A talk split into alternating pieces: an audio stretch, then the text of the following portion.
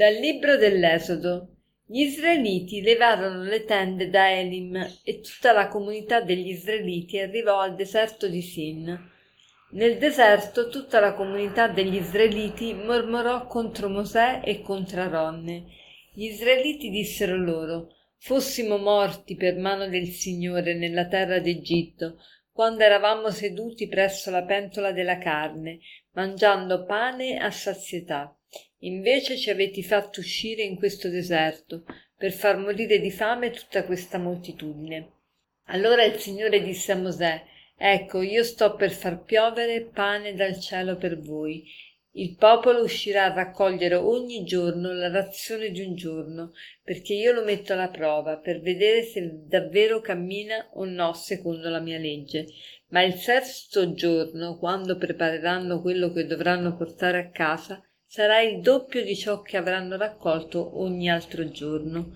Mosè disse ad Aronne, dà questo comando a tutta la comunità degli israeliti, avvicinatevi alla presenza del Signore, perché Egli ha inteso le vostre mormorazioni. Oggi, leggendo questo brano, sono stata colpita dalla parola mormorare.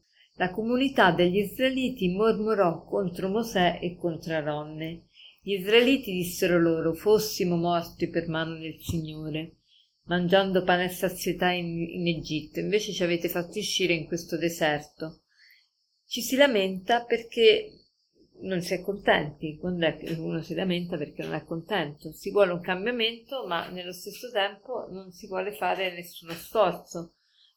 E, e che cosa fa chi si lamenta? Eh, praticamente scarica la responsabilità della situazione su qual- qualcun altro, non si assume nessuna responsabilità.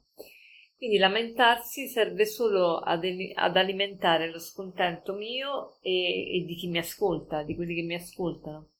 E lamentarsi quindi è una brutta abitudine. E, e quindi proprio perché tale, eh, questa abitudine eh, mi impedisce di porre in atto delle azioni che possano eh, cambiare la, la, situazione di cui mi lamento.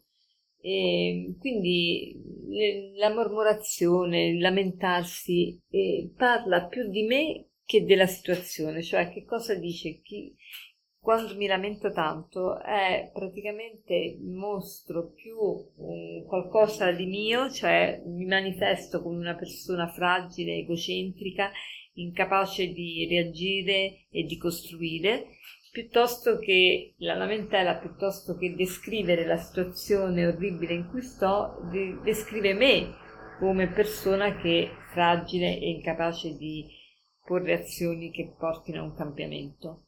Ma che fa Dio in tutto questo? Come si comporta Dio di fronte alla lamentela?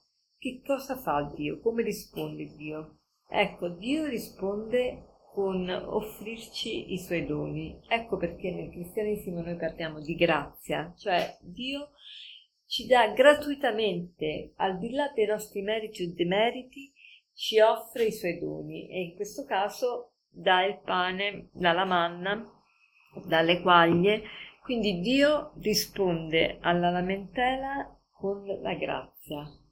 E Dio poi non si, non si accontenta di rispondere con la grazia, ma eh, inoltre Dio ci educa all'essenzialità perché non fomenta la nostra cupidigia, non ci offre doni assurdi, ma ci offre doni che rispondono alle nostre necessità, ci offre per ogni giorno il pane di quel giorno.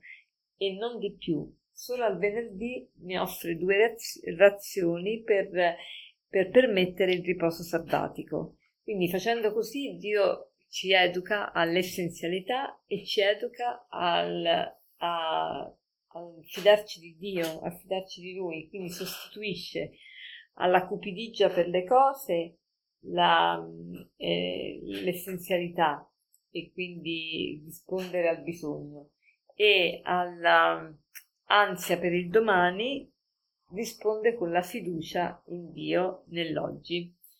Quindi facciamo il proposito di non lamentarci oggi, eh, ma di anzi di, di, di fare qualcosa, di mh, assumerci la responsabilità di un cambiamento anche minimo, ma iniziamo a porre in azione qualche cambiamento, anche minimo, ma lo facciamo.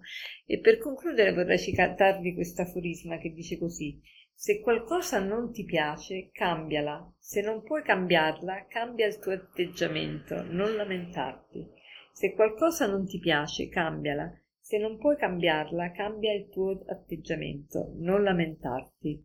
Buona giornata.